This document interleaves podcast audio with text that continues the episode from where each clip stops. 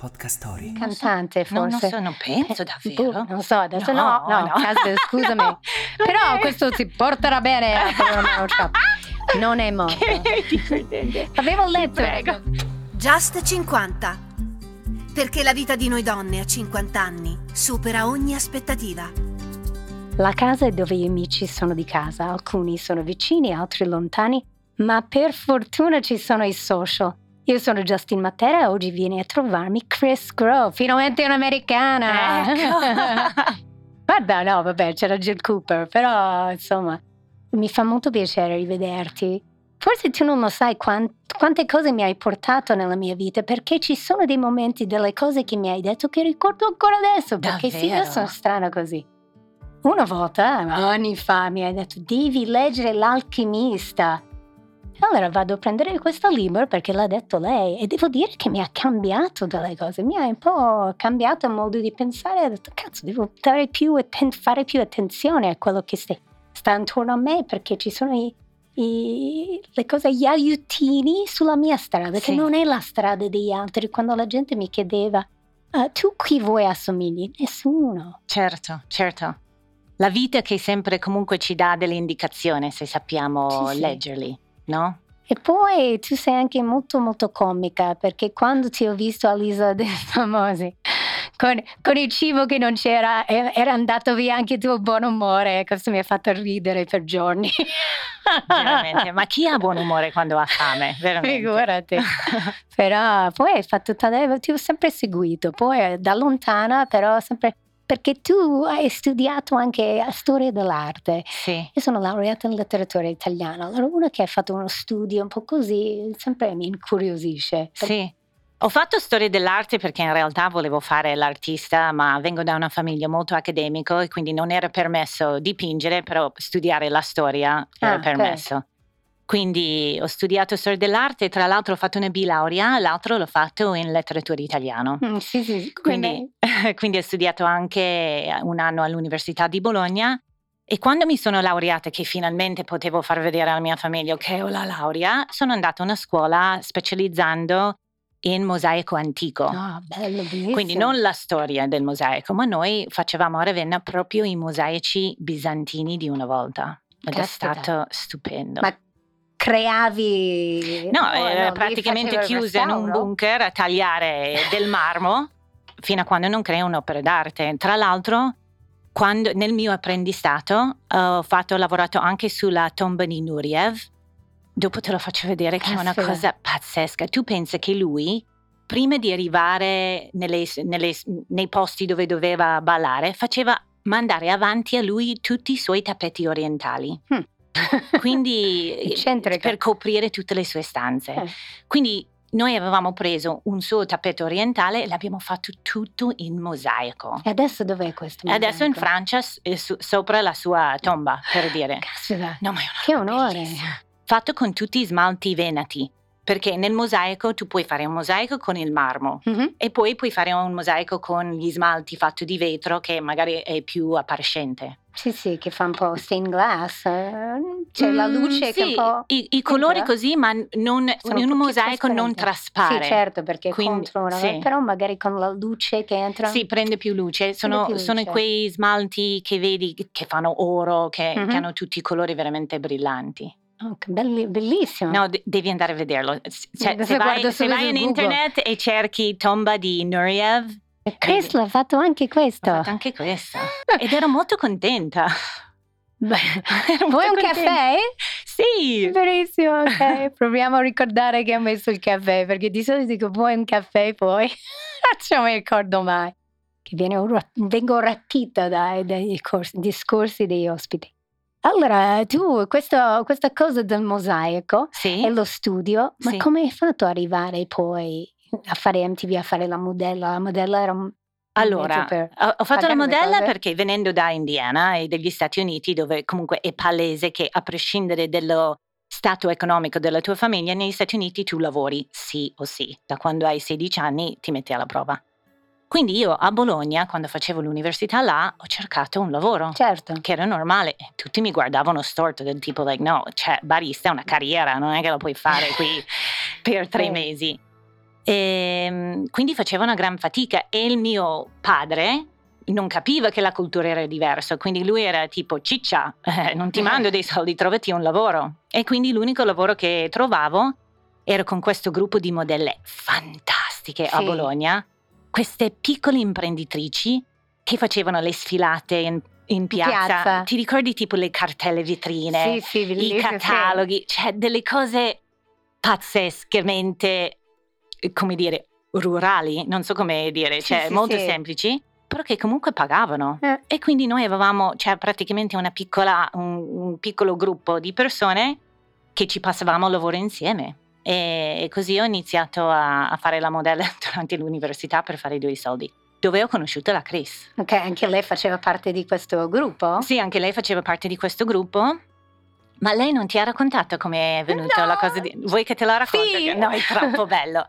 Allora, io e Chris diventiamo migliori amiche subito, figurati, perché ci mettevano sempre in coppie nelle sfilate e poi non parlavamo da Dio l'italiano, quindi finalmente avevamo una persona con la quale chiacchierare e poi cioè, parlavamo dei costumi italiani che per noi erano folle, no? Perché eravamo venuti dagli Stati Uniti, quindi eravamo tipo, like, hai visto che fanno questo, hai visto che fanno quell'altro.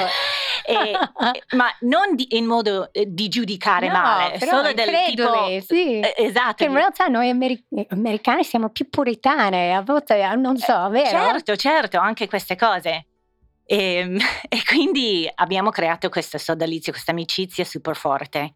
Un giorno lei mi invita a mangiare il greco, perché poi avevamo pochissimi soldi, quindi potevamo andare solo nei ristoranti di pochissimi soldi. E abbiamo preso una bottiglia di rezzina. Avete presente tipo il vino Sì, sì. tipo da tappissimo bianco eh, greco. E ce la siamo, e lei canadese ovviamente l'ha bevuto tipo tre quarti. E poi a un certo punto lei mi fa, no perché ho sentito che stanno facendo i casting per MTV Italia. Eh, allora, caspita. una delle cose che legava me e Chris era la musica, perché lei viene da una fila- famiglia musicale e anch'io, quindi noi avevamo in comune questo amore per la musica. E io ho detto, ah sì, lei fa, vuoi andare a fare le prove? E ho detto sì, dai, andiamo, perché nella mia testa, e penso anche nella sua, Che andavate a suonare? No. non tanto di suonare, però andavamo in un mondo di musica, cioè non c'era passato l'idea che andavamo in un mondo di entertainment, Mm. no? Quindi a lei le viene in mente che facciamo questo VHS con tutti noi che facciamo queste cose provinciali a Bologna, tipo correre attraverso la strada ridendo. Poi avevamo deciso che avremmo fatto tre interviste per far vedere a questi MTV che sapevamo della musica. Allora, una era Cristina Donà, non so Mhm, se vi sì, sì, ricordate sì, mi di lei, che lei abitava a Bologna e quindi abbiamo intervistato lei. eh. Poi abbiamo intervistato Red Ronnie Ok. e poi siamo andati eh, al Vox a Modena per intervistare i Radiohead che ancora non erano, Caspita, tanta non erano grandi, hai capito? Cioè facevano dei concertini. Era ancora, Era prima di era ancora un, sì, era ancora un gruppo Eh. da scoprire. Solo che alla fine la Chris ha bevuto troppo. Non, ci- non abbiamo tenuto il filo conduttore, abbiamo intervistato tipo a mezzo le persone nel crowd Sì. e va bene, quella è stata quella parte. Abbiamo mandato questo VHS a Milano tramite un amico che aveva, che era amico di Luca De Gennaro, lo Eh, conoscete? certo, come no? Ok, quindi all'epoca Radio la nostra cassetta arriva a Luca De Gennaro tramite un nostro amico. Questi sono geniali. No, ma ti prego. E ci chiamano per fare un casting. Allora noi partiamo. E ricordatevi che noi eravamo provincialissime. Cioè, lei della provincia del Canada, io dell'Indiana, poi a Bologna. Quindi partiamo, andiamo su per fare questo casting ple- completamente ignoto, innocente di qualunque roba. Arriviamo in questo casting, noi vestite, pensavamo, like, fighissima, ma era proprio come ci si veste a Bologna. Però in quell'epoca c'era un po' di movimento, a Bologna, Sì. dei negozi Sì, anche, eh. sì, sì, sì. Sì, sì, sì. Però, cioè, nulla a togliere Bologna perché No, comunque certo, ci ha una trattato benissimo. splendida, Però per dire non eravamo cosmopolite. Eh, Ecco, no. arriviamo, questa, questa sala di casting piena di Fighe. ragazze più belle del mondo. Delle Mamma mia. stangone, delle persone tipo da Londra, c'è della figaggine pazzesca. Ho detto, boh.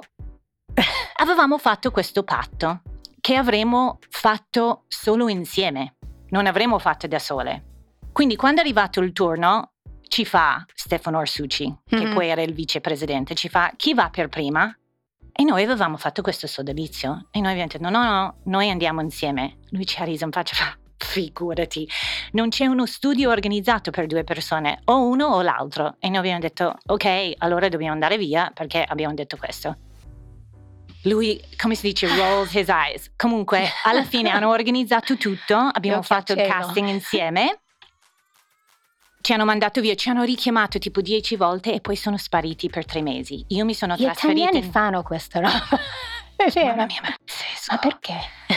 Non si capisce. Comunque eravamo convinte che non avevamo preso questo lavoro e quindi mh, sono tornata a vivere negli Stati Uniti. Dopo tre giorni stavo tipo appendendo l'ultima cosa a New York. Mi chiama la Chris, abbiamo preso il lavoro! Cioè, I was like, what? She's like, devi tornare entro mercoledì. E quindi è partito tutto da lì. E qua- com'era? Era un'epoca che tutti lavoravano in MTV? Era... Guarda, quell'epoca, ricorda- ricordiamocelo, in Italia era un'epoca dove cioè, per la prima volta c'era una creatività alternativa alla vecchia televisione di quattro ore di varietà.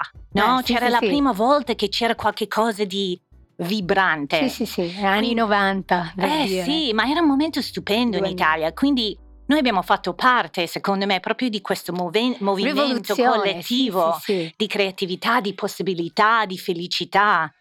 E quindi si respirava questo all'interno di MTV. Erano tutti creativi, giovani, bellissimo, proprio bellissimo. A parte che avevo i miei tacchi dell'essere famosa, però che era di difficile, panico. sì, che era difficile per me, però diciamo il lavoro in sé era bellissimo. Momento più bello di questo periodo?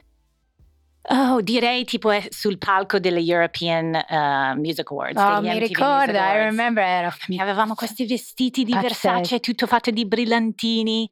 Proprio a stare lì sul palco e a dare il premio del migliore italiano è stato veramente bellissimo. Chi aveva vinto quell'anno? Forse Elio e le storietesi. Eh sì, sì, sì, forse sì, mi ricordo. Eravate bellissime. E il, momento più brutto di lavorare, io mi ricordo che voi facevate anche, facevate anche questi sketch che facevano, c'era uno che si chiama La Vagina, hai fatto una canzone, non so se lo può dire. Non mi ricordo. Non mi sì, caspita, hai fatto delle cose che erano molto, insomma, Molto precoci, avanti. avanti. molto pre- ma infatti io, è- io quando penso a me, Chris, allora è interessante perché all'epoca, in quel periodo, in Italia, almeno sugli schermi, non c'era l'autoironia, non ci senti, cioè non, non si parlava in modo ironico, cioè il massimo era un, un show di cabaret con un uomo misogino che si veste malamente di una donna e questa era la roba comica. Quando in realtà gli italiani, almeno le persone che conosco adesso e quello che è uscito anche adesso sui social, sono super ironici, ma da piangere Sì, dalle sì, risate. sì, è vero. Però all'epoca non c'era questa autoironia, specialmente nelle donne, non era permesso. Quindi io penso che io e Chris abbiamo potuto aprire una possibilità, Sdoganato questo. sdoganare una cosa che non è che non c'era, ma non era mai visto. Sì, no, eravate molto, molto divertenti, molto, sì, avanti. Una cosa particolare. Avanti per l'Italia. Sì, ma- per l'Italia, Sì, per quel momento. Dopo MTV, eh, la radio viene o subito? No, forse Eh, abbiamo iniziato la prima. radio già prima mentre facevamo Già MTV. Poi io tra l'altro eh, parlo spagnolo fluentemente, Sì. quindi ho fatto anche MTV America Latina, sono andata a vivere a Miami e da lì ho iniziato anche con Radio 105 che aveva uno studio a Miami. Sì, sì. Quindi quello è stato bellissimo perché facevo MTV in spagnolo, poi facevo, pensate, tipo 500 metri c'erano gli studi, gli studi di Radio comodità. 105, sì, in Lincoln Road e facevo i miei programmi in italiano. Mi sentivo veramente figa, devo dire, Ma, a qua- livello cerebrale. ma perché parli così bene lo spagnolo? Era dote, hai studiato a scuola, avevi... Ho hai studiato vissuto? Un programma che si chiama Assimo, che all'epoca c'erano i CD, perché avevo il fidanzato argentino. No, hai detto, imparo tutto subito. Imparo, sai, non c'è altro che avere il marito argentino per imparare Certo. in spagnolo. Lui era il chitarrista di Manu Chao. Non mi ricordo. Sì, fanta- un uomo fantastico. Abbiamo fatto la nostra strada insieme. Non siamo più sposate, ma un uomo Fantastico. Sì, Eravate anche come una bella coppia, mi Sì. ricordo questo momento. sì. Stavamo molto bene. Sta- cosa- stiamo bene tuttora, per dire. Lo senti ancora, Ah, sì. certo. Ma certo. Manu Ciao, per lui è morto. Non- il non cantante, so, non- forse. Non, so, non penso Eh, davvero. boh, non so, adesso no, no, no. caspita, scusami. Però Ok. questo si porterà bene a Ciao. non è morto. Avevo letto una così, però Vabbè, era può un essere. falsa, una falsa notizia. Ah. No, questo ho sempre ammirato molto di te, perché ho visto che tu cambiavi, io sono molto abitudinaria, forse una delle cose peggiori del mio e tu hai sempre cambiato. Lasciato persone, andato avanti con un grande Lasciato coraggio. Sì, ma mi piace perché comunque la strada bisogna andare avanti, evolvere Bisogna andare e avanti. seguire quello che è giusto per te. Sì, vorrei precisare che non ho lasciato nessuno indietro. No, ok, no, ma, detto no, modo ma, no, ma sono felice che tu l'hai detta, perché comunque quando penso alla mia vita, per dire, la Chris è ancora la mia migliore amica. No, certo. Cioè, ci sentiamo tu- due volte alla settimana addirittura in Zoom, che facciamo una meditazione insieme. E vado spesso da lei, lei spesso viene da me. Ho tantissime amiche che ho fatto negli anni che sono, in- cioè, che, che queste amicizie continuano a crescere e evolversi, eh, sia amici italiani che di tutto il mondo. Quindi mh, diciamo che sono rimasta amica e continuo ad espandermi grazie alle mie relazioni. Eh, Tu hai mai avuto dei pregiudizi, essendo donna, immagino, lavorando in MTV, eccetera, che hai sofferto? No, Tu dici like bigots, like certo, sì. Che... la- Me too, but not really, insomma. Yeah, me too, totalmente. Ho avuto Eh. delle situazioni di bruttissimo Me too. Eh, siamo tutti comunque, cioè, ma anche gli uomini sono vittime della, si dice misoginia in italiano, Sì, sì. eh, del- comunque della storia patriarcale. C'è una roba bruttissima per tutti. Non amo, come dire, percorrere una strada di vittima perché sento che mi indebolisce. Preferisco vedere la realtà per quello che è, preferisco anche sentirmi arrabbiata. Sai, la rabbia è una cosa Positiva. mo- esa- non molto accettata ancora dalla No. società, è visto come una debolezza, un problema, ma secondo me la rabbia è una cosa che sposta, che ti informa, che ti fa capire quando eh, un tuo limite è stato trapassato da un altro. Quindi sì, ho avuto tante di queste situazioni, io come sicuramente te e tanti Certo. altri. Mm, come la vedo adesso? Sì. Cioè, ho incontrato tantissime persone poco intelligenti, con poca possibilità di pensare oltre il loro piccolo cerchio di informazione. Mm. Cioè, Limitati. de- limitati. E di conseguenza persone di merda. ok, Senza giudizio. eh. Sì. Piano di realtà.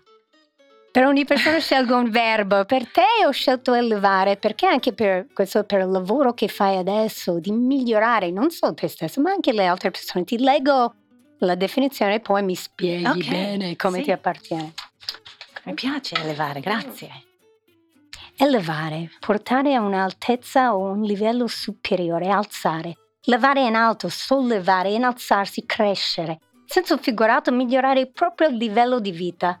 Non importa quanti ostacoli noi donne abbiamo da, dobbiamo affrontare. Alla fine troviamo sempre un modo per elevarci e migliorare la nostra vita. Mm, bellissima. Sì, mi piace molto questo concetto di migliorare la propria vita. Mm. Penso che migliorare la propria vita richiede coraggio, e richiede Onestà. onestà, la possibilità di farsi delle domande e fare delle scelte che non sono facili per uscire dalla zona di comfort, che magari la zona di comfort non ti sta dando realmente un'opportunità di espansione, anzi ti assopisce, eh, le cose vengono petrificate e, e- e inizi a stare in quella situazione, almeno quello che vedi, diventa talmente comodo che perdi anche le forze di uscirne. Quindi io adesso sai che faccio tutto un altro lavoro, Spiega, spiega a tutti noi quello che fai esattamente. Allora, dopo la radio ho fatto un paio di anni proprio nel corporate dove facevo CEO, CMO, cioè ho fatto proprio nel mondo del business. E come hai fatto questo cambiamento? Era sempre dentro di te e a me sembra un po' un mistero. questo Anche a me è corporate. abbastanza un mistero, ma io lì in radio avevamo intervistato tan- talmente tante start-up e persone e io avevo, come dire, anche tra- perché noi abbiamo, abbiamo prodotto il nostro programma in radio, abbiamo fatto tutto il branding, abbiamo fatto sempre tutte tante cose, quindi avevo già anni eh, eh? alle spalle di queste tipologie di cose di marketing, di, di branding. Ho sempre collaborato con un'agenzia di design a New York che si chiama Base, che adesso sono Mhm. direttrice qui a Milano. Quindi ho sempre fatto queste cose qua e queste aziende hanno iniziato a chiedermi se potevo fare una consulenza, se potevo prendere una posizione e per me era curiosissimo, ho detto, tu, ho detto beh, proviamo anche il mondo corporate, perché no? L'ho provato, per me è devastante, sì. perché io alzarmi e andare a lavoro cinque giorni alla settimana non è per me, è eh. per tante persone, ma non è per me, cioè io quasi mi sono cioè, schiantata. Nonostante per dire la prima azienda ho fatto fare dieci volte il sì. loro eh, fatturato da quando wow, ero caspita, là. Complimenti. Quindi quello è stato bello, ma quello che succedeva sempre, e, e, questa è una cosa che comunque avevo imparato anche da MTV, tutti venivano da me anche privatamente a chiedermi consigli di come gestire questo problema nell'azienda o personale, questa relazione o anche la loro vita privata. Quindi finivo al telefono tipo il sabato sera a mezzanotte con i fondatori di queste mega aziende che gli stavo facendo praticamente gratis. life coach. Sì. life coach gratis. E a un certo punto I was like, no.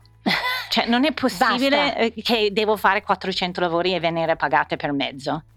Quindi anche lì ho fatto una scelta, ho chiuso con una strada e ho aperta una, una nuova strada di, come dire, essere consulente ai capi d'azienda e aiutarli a gestire il loro sistema nervoso, eh. il loro campo aurico, il loro mindset, il, eh, aiutarli a, um, a gestire hai imparato meglio. questi skills? Erano sempre dentro di te? Era, allora, un po' era sempre dentro di me, è una cosa che non ho mai raccontato a nessuno, che io sempre vedo i campi energetici da sempre, ah, dalle persone e riesco sempre a vedere che cosa ti appartiene davvero sì, sì, sì. e che cosa stai portando per gli altri, questo cose atavici.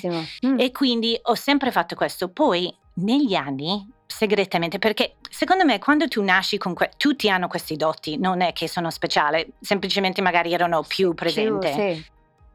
Io ho sempre fatto in segreto mm. dei studi con dei, degli insegnanti ermetici. Ah per gestire anch'io, perché comunque è tanto da gestire, sì, sì, eh. capire e vedere tutto degli altri, perché gli altri non vogliono vedere le loro cose fino a quando sono pronti. Quindi io mi sono fatta anche un sacco di nemici perché ti dicono roba che tu non sei pronta a sentire e poi sei tipo chi ti ha mai chiesto? no, giustamente. Quindi, Invece di pensare e dire forse sta dicendo una cosa che mi può aiutare. Perché tutti noi dobbiamo essere pronti per muoverci. Quindi ho dovuto imparare come non leggerli, quindi ho, ho, ho studiato per anni con diversi diversi, guru, diversi guru, guru energetici, guru di embodiment, guru di eh, tantra, sono, studio tantra già da cinque anni. Tantra vuol dire solo pratica. Mm. non, okay, sì, non è quello di Sting, ok. eh, e anche quello di Sting, perché comunque eh, cioè, una volta che fai pratica puoi utilizzare la tua energia sessuale come un portale di creatività ok? Caspita. Non deve essere per forza erotico. Quindi è come mettere insieme tutti i tuoi sistemi, perché tu non sei solo la tua meravigliosa cervello e il tuo fantastico fisico. Sei anche il tuo sistema nervoso, il tuo modo di pensare, la storia della tua famiglia, mm. la storia della tua cultura, il tuo campo aurico. Quindi ho imparato da tutti questi insegnanti come gestire nostra, il nostro sistema completo. Quindi, per tornare indietro, quando lavoro con un CEO un fondatore, il mio obiettivo è di aiutarli. Allora, non credo molto in questa fantastica frase tipo l'equilibrio tra lavoro e vita privata, no? What's the life-work balance? No, cioè work e life è tutto insieme. Tutto insieme Quindi come gestirlo come un tutt'uno? Come, come arrivare a un consiglio di amministrazione e essere talmente centrato che anche se le altre 12 persone stanno flippando, tu sei fermo. Tu ah, sei fermo. Come fai ad essere in una posizione di fare delle decisioni squisite, volta dopo volta? E lo fai quando hai un campo libero dalle proiezioni degli altri, mm. delle aspettative degli altri. Fai quelle decisioni quando sei radicato a terra, quando il tuo sistema nervoso è nella sua finestra di tolleranza, quando non sei in iper iperarousal o hypoarousal. Sì, sì, sì. Quindi io faccio da guida in queste cose. Oh no, è interessante. Lavoro anche, no, non, non, sono permessa a raccontare chi sono i miei clienti, però no, certo. grazie a MTV e tante conoscenze che ho fatto... Anche la musica. Sì, lavoro con, eh, con persone abbastanza famose, no? che ricevono proiezione da tutti. Certo, certo. Quindi hanno tante cose dalla quale liberarsi. Caspita, ma che Ovviamente, come avresti potuto immaginare questa carriera? No, non l'avrei mai che... potuto immaginare, anche se ti dirò, eh, 18 anni fa mi è stato detto. Sì. Perché io da, da, tempo faccio anche channeling, adesso non so come lo chiamiamo in italiano, però comunque... Superca. allora, mi vengono dette delle cose e mi è stato detto questo 18 anni fa. 18 anni fa o 20 anni fa, I was like, cioè, figuratevi. Non ascolto. I was like, what? I was like, that's so stupid. E, eppure è successo. Caspita. Tu hai scelto una canzone, Turn the Light, di sì. Carno. Perché l'hai scelto? Ma infatti eh, l'ho scelto semplicemente perché mi piace tantissimo e perché sono in un periodo della mia vita dove inizio a capire che per far stare bene gli altri noi dobbiamo stare benissimo. Quindi il, la prima fermata per tutti è voi stessi, siete voi stessi. Quindi questa canzone parla di una persona, cioè lei, lei racconta che, quello che fa lei, per stare bene lei, che non ha nulla a che fare con in modo molto poetico. Eh, e quindi l'ho scelto per questo. Poi mi piace il beat, eh, sono innamorata della musica, insomma, eh, lo trovo una canzone, come dire, cazzuto.